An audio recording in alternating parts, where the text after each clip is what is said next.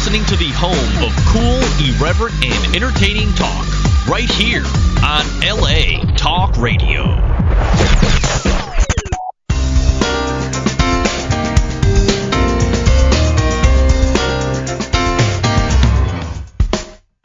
You're listening to Answers for the Family with Alan Cardoza. Alan Cardoza. Only on LA Talk Radio.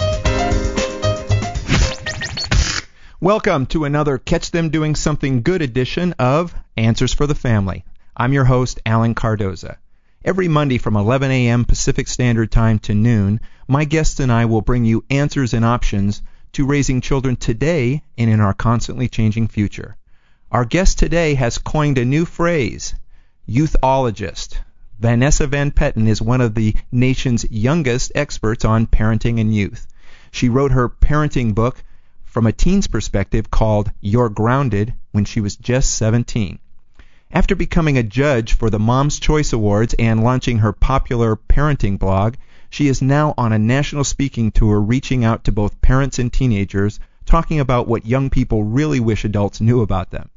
Her blog and company, radicalparenting.com, which she runs with 15 other teen writers, is read by thousands of teens and adults daily and has been featured on hundreds of other parenting sites around the web as the only teen written parenting blog. Vanessa, welcome to the show. Thanks. I'm so happy to be here. Well, I'm really glad to have you, and I uh, I know that Janet said that we're sort of you're sort of squeezing us in in between your tour, so I really appreciate it. Oh yeah, no problem. I'm doing a, a lot of reporting uh, for CNN around the world about youth and parenting trends. So it's been a, a crazy fall, but all all's good. So. Okay. Well, I got to tell you, I, I'm glad to have you. I have talked to uh, to a lot of young people uh, saying that you know they know that I've had a lot of, of parenting experts that have been on that have written books and written uh, workbooks and seminars and stuff looking at it from the parents aspect of it. So I'm just excited to have you on so that we can get it from the young people's aspect. For sure, of course. So uh, I know that uh, one of your latest things that you're working on, uh, you know, that has to do with you know with social networking. Uh, and in fact, and I had a chance to read a little bit of of you know the dirty e secrets of an internet kid. Um, so let's start there because I know that we have got a lot of information to do and probably not a lot of time. But I think the biggest issue right now has to do with social socialing network. Um, so let's talk a little bit about how socialing network has changed the way teenagers interact today. Sure. Well, first, um, the difference I think a lot of parents just getting the term straight is hard enough. You know, their kids come home and they want to talk about Facebook and MySpace and Club Penguin and you know, the kids set up the home computer, so how are parents supposed to implement any rules when they don't even know, you know, what some of the terms are? So the difference between a social network and a website is a social network is a place or a website where users come together based on a shared interest. So for Facebook, the shared interest is friends. For websites like YouTube or Flickr, the shared interest is videos or photos. So social networks are basically the new playground. And a lot of parents, they think, well, you know what? I'm afraid. I don't. I'm, I don't know. I don't understand it. I think it's too risky. I'm not going to let my kid on it at all. And of course, that is a parent's right to decide what's safe in your household. But what I always want to point out about this is that because this is a new playground, this is where kids are learning their social skills for the first time. Right. When they go on the playgrounds and they get pushed, you know, by a bully or something, they have four choices. They can push them back. Mm-hmm. They can go tell a teacher. They can ignore it. They can wait and tell you at home. And the same kind of thing happens for a child or a teenager when they're online. They get a bad message from someone, they get um, a friend request from someone they don't know, and they have a few choices. They can message back, they can report it to the website's admin, they can ignore it, or they can wait and tell you. And I think that those skills are really essential to build up because it's the new online playground. Well, I mean, what can we as parents do to help in that? And, and I know that, in fact, it actually, as you were saying that, I was thinking about you know the the playground situation you know and and my son coming home and telling me that you know a a much much larger boy is um you know is is threatened to beat him up you know if he doesn't give him money tomorrow and Mhm. and and all of all of my instincts started kicking in you know okay i'm going to talk to the principal and i'm going to take him over there myself and you know and all of these things and my son looked at me and he goes dad i can handle this i don't need you to fix it for me Oh, you know, and and at that time, and I want I think he he was 12 at that time, you Uh-huh. know, so. I mean, it seems to me like there are some same some of the same issues that we as parents are going to have to go through in this particular playground also. Absolutely. I th- so I think that what what's most important about the story that you just told is that you know what the playground looks like. You know, you know how to find this kid if you were to go to school. You know who the principal is. You know how to find his mother if you had to. So the first thing that I think parents need to do is do the same thing for the online playground. They need to know what it looks like. You need to go into the websites that your kids are frequenting, whether this is, you know, I have four and five year olds who are on Club Penguin. You have eight to eleven year olds who are on Webkinz, and then you have Facebook and MySpace for the twelve and above crowd. Going on, creating a user, not necessarily to stalk your your kid. I know that's a whole other issue, but just to see what it's like. What is it like to message someone? What are the what does the home page look like? That's the first thing, know what the playground looks like. The second is to know the rules. You know, I think that parents know what's appropriate and what's not appropriate on the playground, and they know who to report it to. I think it's the same thing on a lot of these websites, and, and this goes for Twitter and AIM and GChat and all the different chatting services as well that kids are using. You know, know what's appropriate and what's not. What can you report? to Facebook admin. They actually, Facebook is really, really good about um, stopping users who are sending out spam messages or anything threatening. So know where you would report it if something happens, and talk about it with your kids. So they can say, okay, here's, you know, just like they know who the hall monitor is, they know where the principal's office is. They should also know where's the report button in Club Penguin. Mhm. What's the email address for admin? How do they take down or freeze their page? So just in case it does happen, they know what steps to take not to do it. Yeah, yeah, it makes good sense. Um, now, in regards to some of the, you mentioned Facebook. Now, I have a Facebook page, and Sure. I'm and I'm getting the feeling that um, almost along the same lines of of style and fashion. As soon as an adult likes it or wants it, my kid probably doesn't want to want to do it anymore. So, you know, you know, so uh, you know, it, from that standpoint, Facebook may not be the one for him. So, what about the ones you know they want to be in a different one and one that the parents aren't in? Um, Sure. You know, how, Um, well, I also I think it's an important thing to note. This is, you know, on the one hand, the gap between parents and kids is ever growing, and on the other hand, Facebook is almost a happy medium. You know, I see a lot of parents they go on Facebook and they say, "I don't need to friend you. You can have your circle, and I can have my circle." You know, but I'm on there if you want to put up some pictures from the reunion, or here, you know, here's your cousins if you want to friend them. So it's sort of becoming a very weird bridge almost between the generations. I know parents will send email or message their kids on Facebook to remind them about upcoming appointments. Mhm. Um, so you know, there's that aspect of it. Uh, also, so in terms of having it separate and, and having it be, you know, having kids have their own environment, there's a lot of different websites that kids are on now. Um, as I mentioned, some of the virtual worlds. So Right. a difference between a social network and a virtual world is that a virtual world is a social network, but there's the use of avatars, and those are cartoon or fictionalized representations of yourself. So you see on Club Penguin, they have little penguins that walk around. On Webkinz, they have sort of these little stuffed animals they can adopt and decorate and clothe and buy furniture for. And I do actually mean buy with real money. So if you see a lot Oh. of 70 cent charges on your credit card, that might be what it's from. Um, those virtual worlds are very, very kid heavy, and parents aren't allowed in those worlds. Uh, you also see a lot, and I think this is the next trend, the next after Facebook. Kids are actually skipping Twitter, so what we're seeing a lot of next is niched social networks, which is um, like Ning.com, N-I-N-G.com. What this is, it's the place where kids can create their own private Facebook, and it's by invite only. So a lot of kids are doing this on special niche interests. For example, uh, we have a couple of our interns who are really into soccer, and so they Okay. created a soccer teen soccer ning, and they're inviting all their soccer playmates. They invite people who they play in the finals. Um, they invite other soccer fans, and it's all about soccer. And they have pictures on soccer, and they have YouTube videos on soccer, and it's by invite only. So we're seeing a lot of kids moving into this um, aspect of social networking.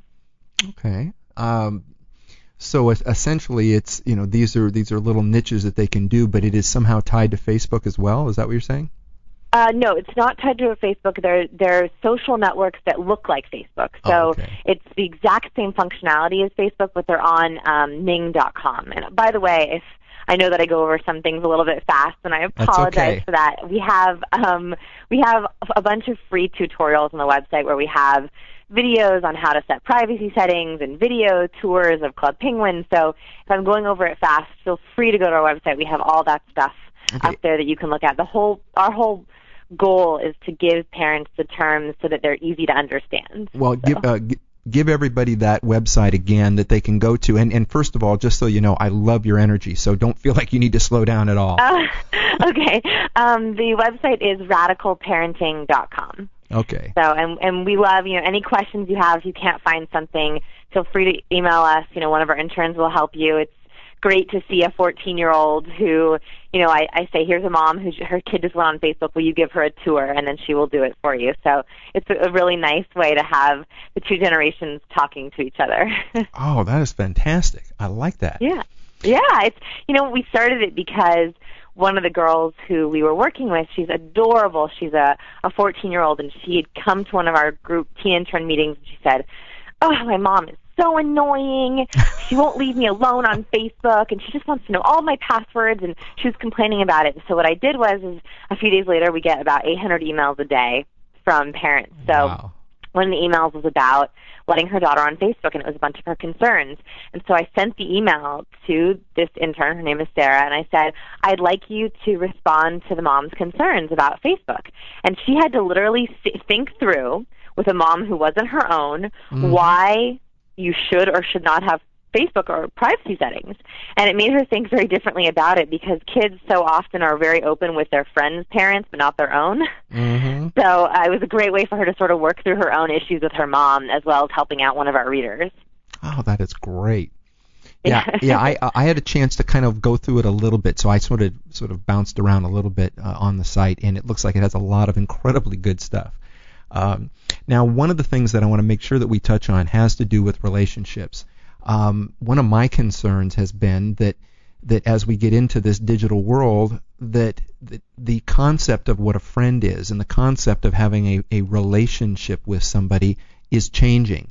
Uh, and, and in many cases, I mean, not for the better.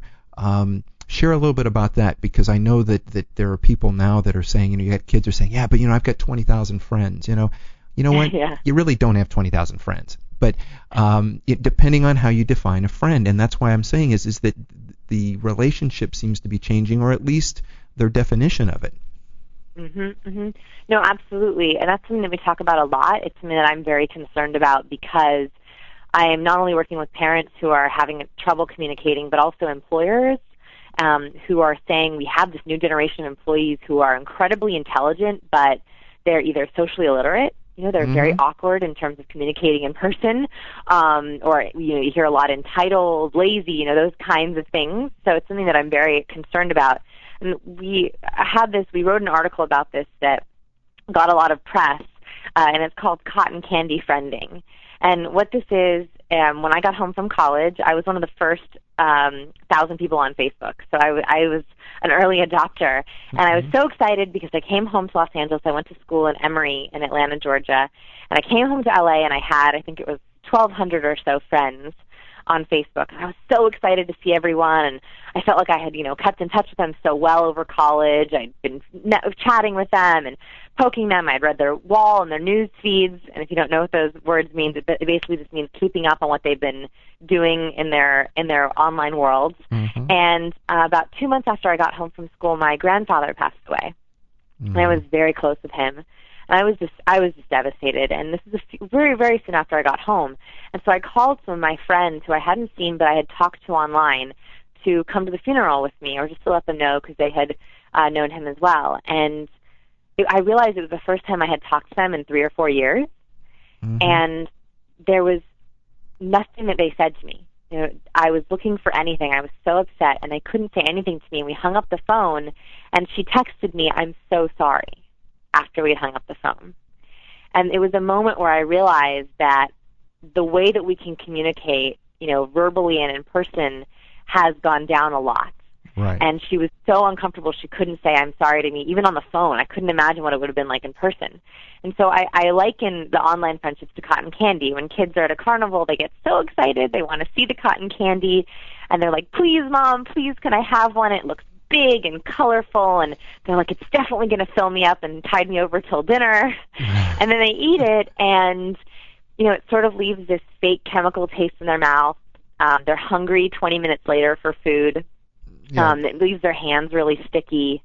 And I think it's sort of the same thing with online friends. It looks really great. It looks so exciting and it feels like it's going to be really fulfilling. It looks so big. But when you eat it or when you have these friends, a lot of the times you're, you're hungry for real connection afterwards. And there's sort of this fake feeling that it leaves for you and it can be sticky and that someone posts a picture you don't like or they write something on your wall that you don't really quite get the verbal inflection whether was it a joke or was it not a joke and it Mhm. becomes very sticky.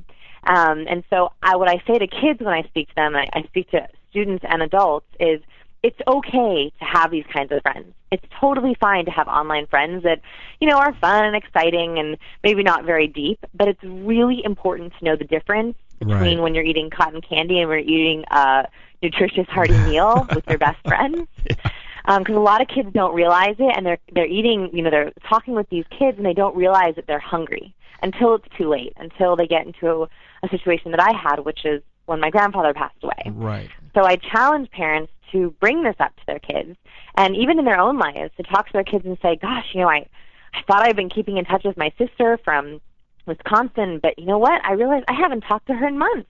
I have Mhm. no idea if she's happy, if she's sad, if she's depressed. So they can be aware that they have to differentiate between their real friends and their cotton candy friends.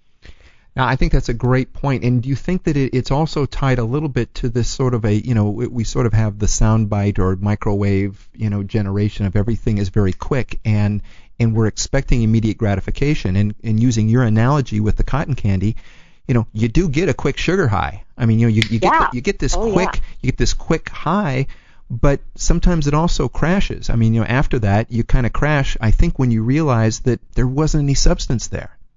Exactly, exactly, and you and you do feel good, and it sort of becomes, you know, sugar is a little bit addicting in a sort of Mhm. way, and that's why when you take a kid's cell phone away, or you take, you know, their computer away, they really are. They feel like you're taking away their hand. Right. Um, and that's because, I mean, the most common question that we get by far is why do kids use social networks? Why would they want to put everything online? And when you ask kids, when you ask me, you know, I'm 24 and I'm on all the time, is I say, why wouldn't you? hmm It's not really a choice for us, it's a lifestyle.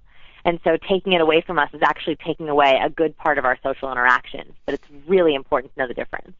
Well, and let me pose a question that was actually just uh, presented to me, you know, through our company. And, and besides doing the, the transports that we do of getting teens to specialized programs, we also do interventions where we're working with the family. And and I, I spoke with a family recently, uh, and their child is now over 18, so they don't have as much uh, leverage in the things that they can do. But he was still living at home, and they found that he was. Um, he was involved in social networking sites and uh, and anyway he was going to websites that were inappropriate um, Mhm. by their standards and by many people's standards they were inappropriate websites their answer was to take the computer away completely and they did the problem with that is he then took off and Mhm. so what I've been trying to talk to them about is is that you know you were concerned they said their concern was that he was being influenced by the people he was in contact with.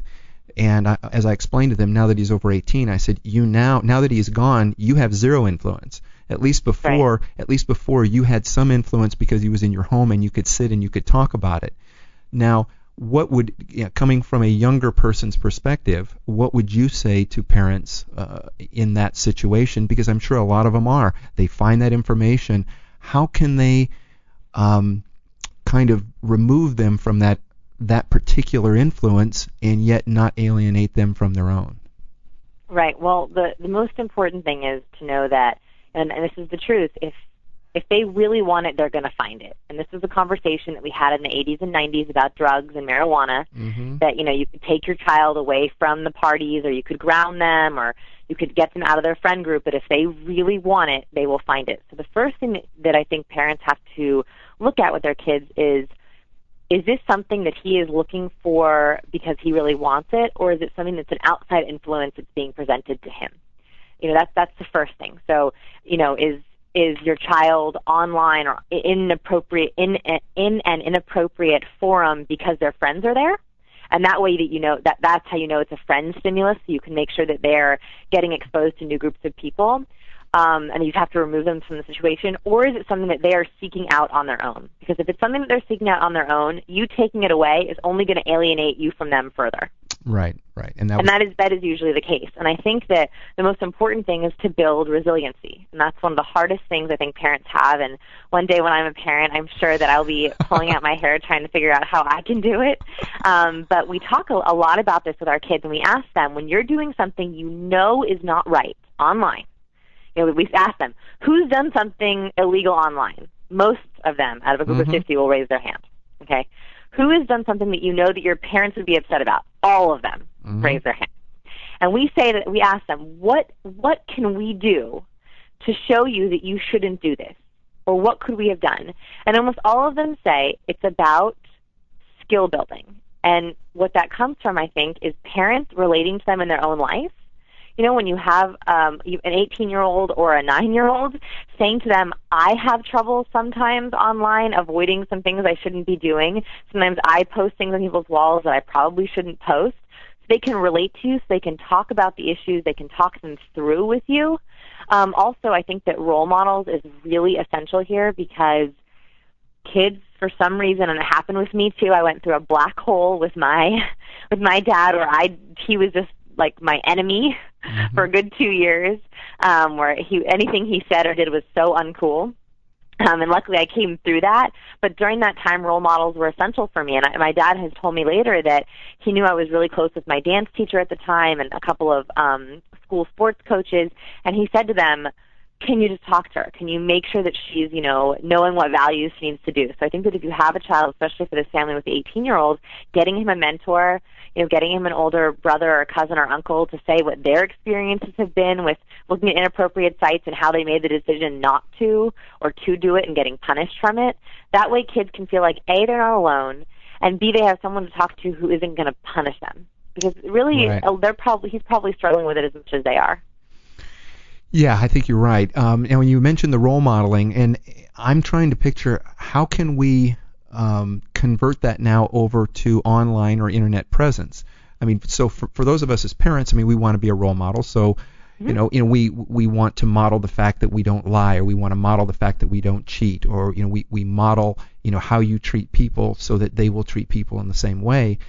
Um, you know, it, it seems different. It would be different to model you know the internet by going you know I realize that you're not looking over my shoulder but um you know you know I don't you know I don't access porn so you shouldn't access porn or you know I don't you know you know access extremely violent things so you shouldn't um I think it's much more of a discussion so it's you know sitting in the car or you know sitting uh, at a movie or over dinner and saying you know today one of my high school friends emailed me and uh, you know, he had a couple of pictures that I really didn't like that he put up, mm-hmm. um, and I wasn't sure how to handle it. Do you have any advice? What would you do if you were me?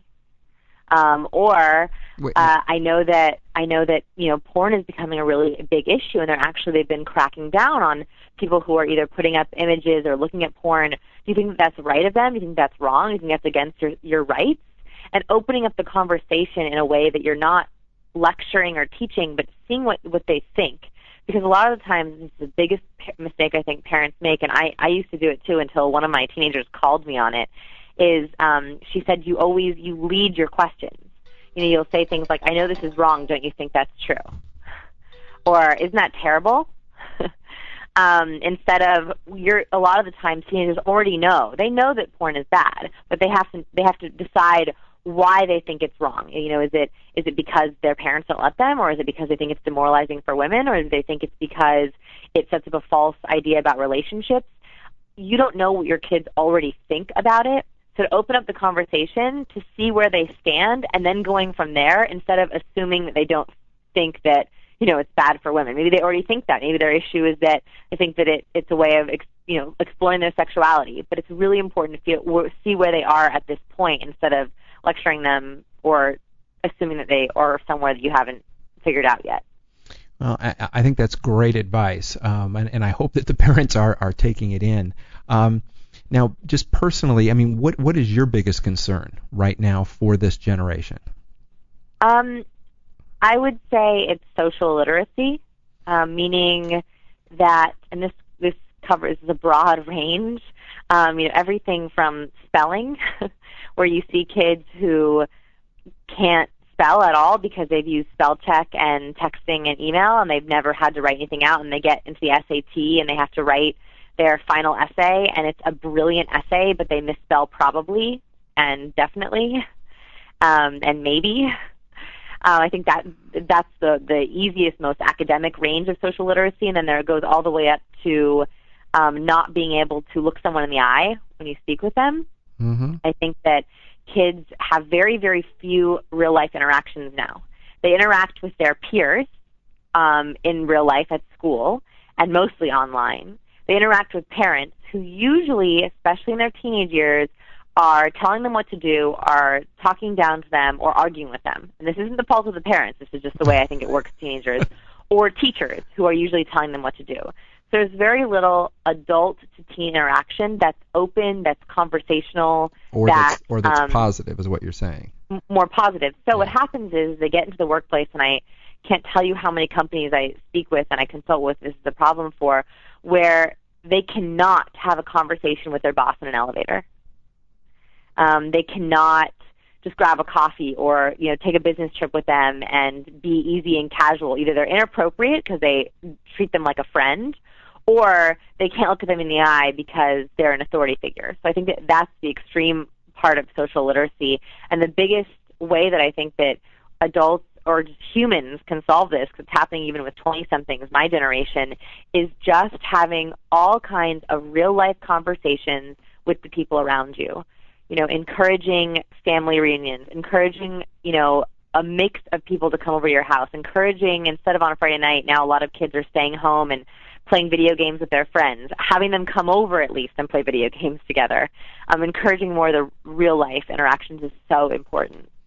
Yeah, and, and I'm noticing that too now, even with the with the video games, uh, is that you can now go, and I I can't even think of the terminology now, but you know, it's you know, my son can be online and and he's talking to someone while he's online playing a game, and as he's talking about as he's talking to them, he's telling me afterwards that this person's in you know Missouri and he's talking to somebody else who's in England and and stuff. And on the one hand, I'm thinking, well, this is great. He's interacting with people, you know. But on the other hand, uh, they're, you know, I don't know who they are, and you know, and it, it might be that that particular game is that he's talking to someone who, who he's being told is, you know, 14 or whatever. Maybe they're not, you know. Exactly. Exactly. It's exactly right. Yeah. And kids don't usually see the problem with that, you know, or they think that you're overreacting if you have a problem with it. So it's a very fine line between, you know, are you sure that this person is real? You know, and that's that's sort of a leading question in itself. Or how do you know this who this person is? How did you meet them? How often do you talk to them? Opening up those questions, and usually, if you open them up in that sort of broad way, they'll say, "Yeah, they say that they're a dad, but I'm not sure they really are." They'll actually say it themselves instead of you saying, "How do you know they're real?" Mm-hmm. Um, that can usually make them be defensive with you. Yeah, that makes sense. That makes good sense. Um, now, what are some of the things that um, you know? I, I know that there's there's a ton of experts now. I turn on the television, and I mean, you know, there's uh, different talking heads now that are on with a variety of different things, and and I look at it, and you know, I'm uh, you know, I, I'm in my early 50s, so if I see somebody that's my age and they're telling me what's wrong with social networking, I'm looking at it and going, I don't know that you know more than me. Uh, so Yeah. I mean, you know, I mean, where do you think that some of the experts are going wrong at this point? Yeah, well, I think that uh, the first most basic thing is I hear, especially about the internet, I hear a lot of experts say, um, make sure to leave the computer in in a ma- in a public room, and that will help. And I always cringe when they say that because um, it does that. What happens then is a lot of parents will say, "Well, my computer's in the private room. I'm good. In a public room, I'm okay," and they sort of like put it out of their mind. Mhm. Whereas you are not in the public room at all times, and kids are very good at covering screens up, and so they think that putting the computer in the public room means that you don't have to have discussions about it. Means you don't have to set privacy controls. It means you don't have to, um, you know, set time limits. So it's oh, yes, I think that it's a good idea to have a computer in a public room, especially for younger kids. But that does not mean that there's a thousand other things to do along with it, including having the talk, including setting privacy controls on your Google and your search engines, um, which we talk about on our website, including keeping a password and user log with them, including giving them time limits. So make sure that if, if you're doing that, there's a lot of things that go along with it, and that is not a foolproof method. Um, that's a very concrete thing that I think I hear a lot of experts saying.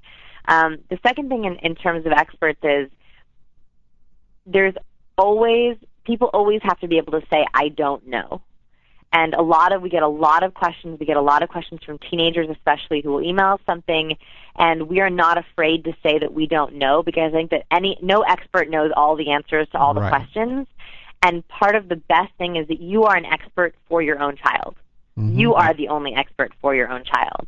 And saying to your kid, you know what, I don't know the answer to that, but let's figure it out together I is like the most important process you can go through with your child and thinking that you are your your child's only expert is is paramount to any advice you're going to be getting from the outside and that includes from our website and that includes from anything anyone any other books you might read Now, and you mentioned your website, and and it, make sure that I'm understanding it correctly, uh, so that our listeners are as well. They can go on your website, and somebody will literally show them how to put um, to put uh, parent controls on their own computer. Because I think a lot of parents, when you talked about not wanting to say they don't know, they don't even know how to do that. Yeah, so if you go onto our website, which is radicalparenting.com, and we have a whole bunch of posts on the internet, you can actually search parental controls, and we have like demos, free demos that we've shown on how to set privacy settings. Uh, We've reviewed a bunch of different parental control software and given the ones that we like the best compared to cost, compared to you know controls, compared to ease of use.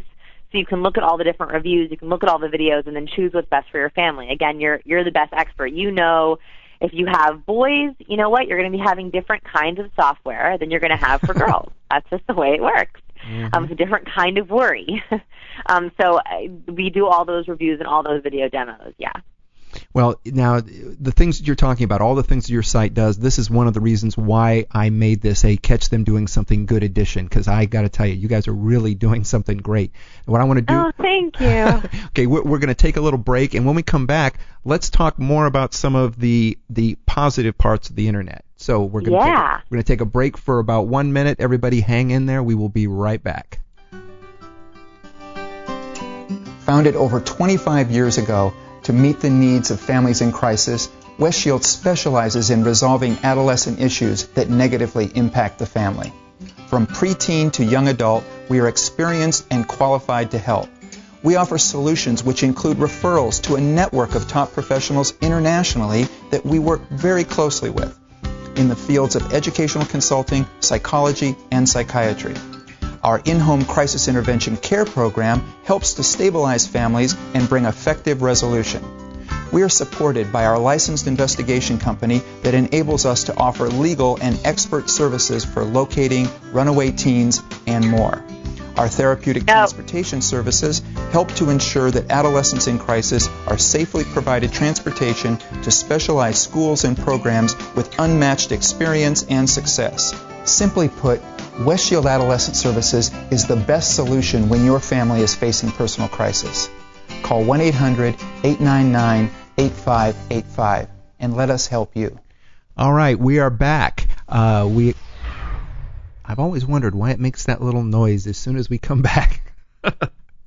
um, we are we are ba- back with Vanessa Van Petten, and we are talking about the internet. We are talking about social networking, and we're talking about what we can do uh, in regards to our children being online. And uh, we've talked about some of the downside of it.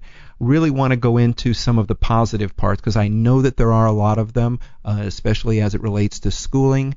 So, uh, Vanessa, let's let's touch on some of the real benefits that the kids are getting from it. Sure. Um, well, there's a lot of different things I think, and, and we love to talk about the good and the bad. So I, I'm so happy that you're you're bringing up both sides because I think that a lot of parents are really freaked out, but there's some great things that are happening online. Um, the first is is that we're seeing a lot more creativity and a lot more self initiative. you know, you had kids who were um, always creative or maybe they did arts and crafts projects, but now they can actually do things online. You have um, a lot of kids who have started their own businesses. You know, when I was 16, that's when I wrote my first book, uh, and I was able to find almost everything I needed online. I looked up how to self-publish online. I looked up copyright. I filed for the copyright office online. I did all that by myself. Um, and that was totally via online web portals. So the first thing is really in- information and access. Now, Um, the, I don't know if you've had any experience with this. That's Well- a really big one that we're seeing a lot about. well, let, let me interject real quick. Well, you just mentioned all of those things. For any of the young people that are listening, or maybe older, um, do you have um, something about that? In other words, you know, where they can go to self-publish, where they can go to to gain some of those things as well. Sure, yeah, we do. Um, we have a, a couple of different uh, articles on our blog. One is called uh, The 25 Coolest Websites, and a lot of those have to do with starting your own business. So a couple of them, for example, one of them that kids love right now is called um, Threadless, and that's a place where kids can submit their own T-shirt designs.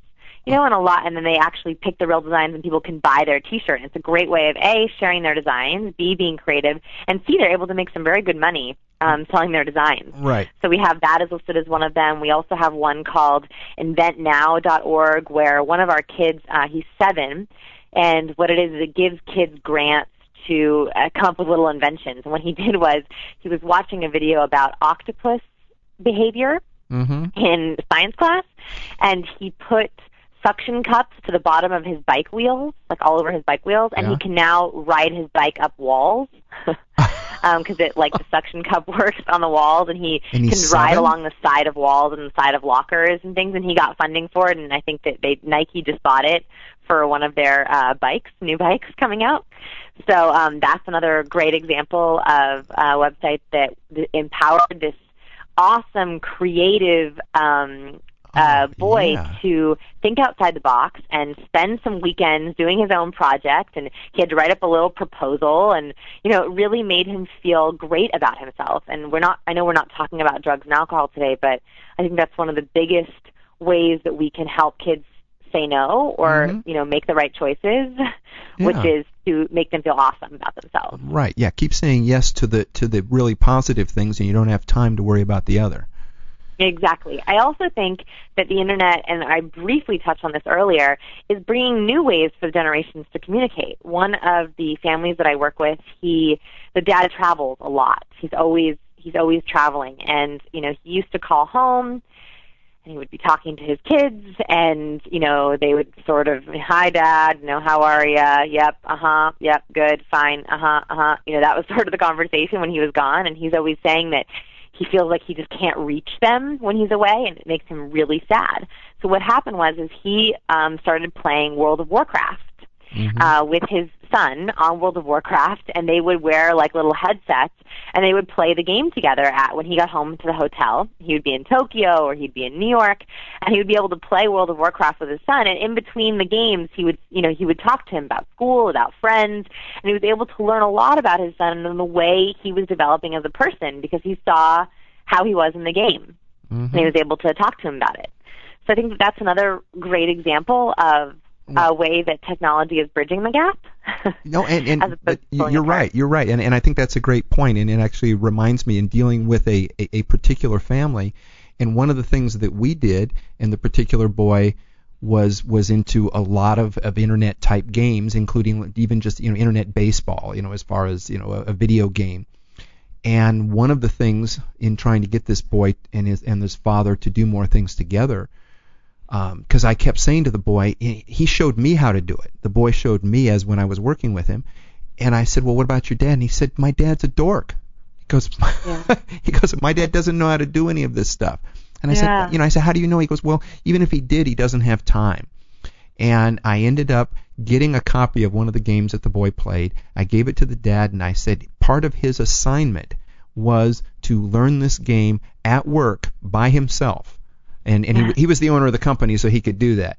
But Yeah. you know, you know, learn this game, and then you know, sit down with your son and ask your son to show it to you. And when he shows it to you, you're gonna you're gonna grasp it so quickly. And I'll bet the next time I talk to him, and sure enough, the next time I talked to the son and I asked how things were going, he goes, wow, he goes, you know what? He goes, my dad's not so much of a dork afterwards because, you know, I was teaching him such and such a game and he got it really quick. In fact, now he's as good as me. And he was so excited about the fact that they were doing something together. Yep. So that's, Yep. that's why Yep. I, I love what you're saying because it's, you know, pick something that, that your, your child loves and learn it and do it with them. You know, and eventually, you know, you guys will do other things and it might not, you know, always be exactly what you want, but it will be something that will make them happy. And if they're not doing something with you, they're going to be doing something with somebody else, and you may not like the result. Exactly. No, I, I totally agree. Um, one of the other, you know, good things about being online, and there's lots, I think, uh, is that when kids come home from school, it's so hard to get them to open up. And I think that we always, our posts about table topics and conversation starters are always really popular. And we pick a, a top teen YouTube video of the week. And this is actually one of the best conversation starters I think you can have, and one of the best ways you can bond with your kids. You know, a lot of kids they think that parents don't want to watch the funny YouTube videos, or they think Mhm. that you know parents wouldn't get it anyway. So using some of the things online as conversation starters can be really, really great. Uh, like this happened, I think, with TV also when it first started coming out. Is sitting down with your kids and watching TV shows with them. It's you know, hey, have you seen? You can't get them to open up. Hey, have you seen the new YouTube video that Fred did? Do you like Fred? you know, and, and most kids know who Fred is. If you don't, be sure to go to our website and we'll uh, explain it to you. he's one of the most subscribed channels on YouTube. I think he's actually the most subscribed channel on YouTube, and he's very popular with tweens and teens. Um, and you know, they'll be so shocked that you a are interested, Mhm. um, B, that you care enough to bring it up to them, and C, that you're willing to hear what they think about it. Now, a lot of adults find Fred terribly annoying. Basically, what he is is he's a he is a boy who an, like um, animatrizes his voice, so it sort of sounds like this. Mhm. kind of like a chipmunk. Um, he does all these jokes and he kind of runs around his room and he acts like he's really crazy and kids just find it hysterical. Um, but you're willing to try to see what why they like it, to talk to them about it. I mean, there that's such a great way of getting them to open up to you, so that when something they don't like comes up on the screen, they're willing to talk to you about that as well. Yeah, I, I think that's that's a great point, and and yes, I can think of some. Um, in fact, uh, what was I think it was Tyus? Wasn't that the name of the dog that rode a skateboard or something? You know. Yeah. Yeah. You know, and and and when I saw that one, and and immediately, and I saved it, and then you know when my boys got home from school, and I called them in, and I said, you know, come here, I want to share this with you, and I wanted to show it to them, and they thought it was great. So yeah, I, mm-hmm. I I think that that's that's a great point, and what you're saying is take it a little further, ask them what they they think about it, or maybe ask them to share to pick out one that's theirs, and now we're sharing you know two, three, or four of them, depending or however many people are in the family. So I love it. Exactly. Exactly. All right. So what what else you got? And actually, I just glanced over at the clock, and I cannot believe it. We have only got about five minutes. Um, so so um, let's let, let's see if we can if we can keep this roll going in regards to some of the positive things. Or I mean, are there any other specific things, like maybe the the most asked questions that you get, so that we know that we're answering as many questions as possible for everybody out there? Um, let's see. I I think that you know there's something that I always like to say to parents, and I think it resonates really well, and it, it definitely jives with our message that we're always trying to send. I think that when you talk to teens, this is what they want their parents to hear most. So I'm gonna I- I'll Okay. I'll share it with you because I think it's the most frequent thing that we sh- I wish we got asked more from parents, but we don't because it's what par- kids want to share with their parents most. And um, I, I share it with a story. It's that there was uh, two Harvard researchers. They were anthropologists, and they both worked at Harvard. And they had a baby together. They were married. They had a baby. And uh, when the baby was only a few months old, you know, slowly starting to speak, um, but very, almo- you know, baby talk. You know, very little words and sort of, you know, not complete sentences. And they would talk to the baby back and forth. You know, do you have fun today? You know, how is school? You know, they would talk like you talk to a baby Mm-hmm. and they put the baby to sleep at night and um they realized that uh it was a little girl and they realized she was talking to herself at night before bed. And they were like i wonder what she's saying to herself. So they put in uh tape recorders in the room to hear what she was talking about to herself. Right. she talked for about 15 or 20 minutes every night before bed. And they realized and they listened to the tape that she was having extremely advanced conversations with herself. More advanced than they'd ever heard her speak in real life when they were talking to her, and they were shocked.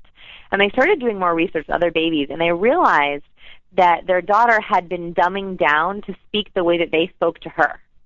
Oh, wow. So she was mimicking how her parents were speaking to her, but she could actually speak much more advanced than they even realized.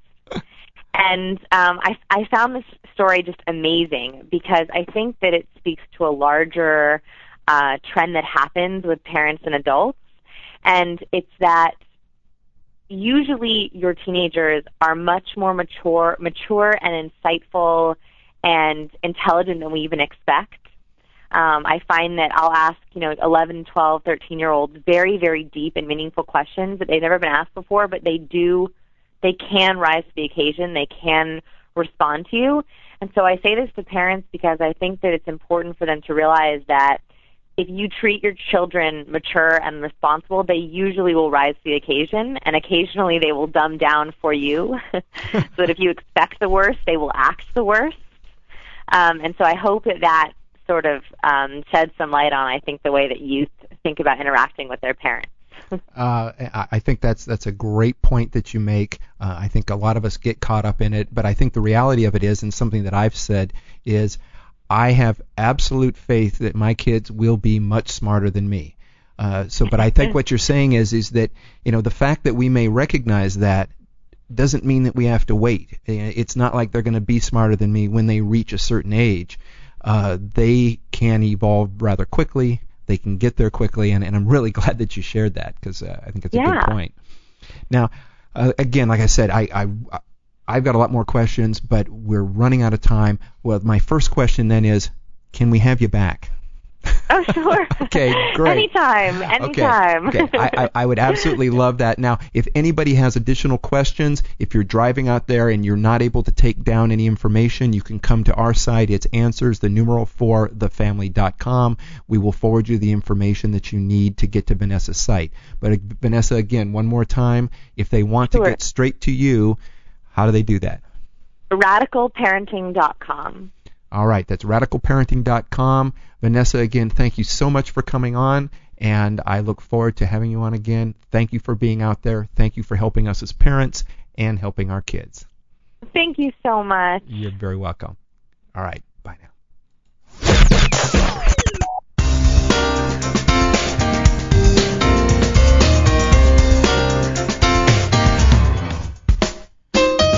Listening to Answers for the Family with Alan Cardoza. Alan Cardoza. Only on LA Talk Radio.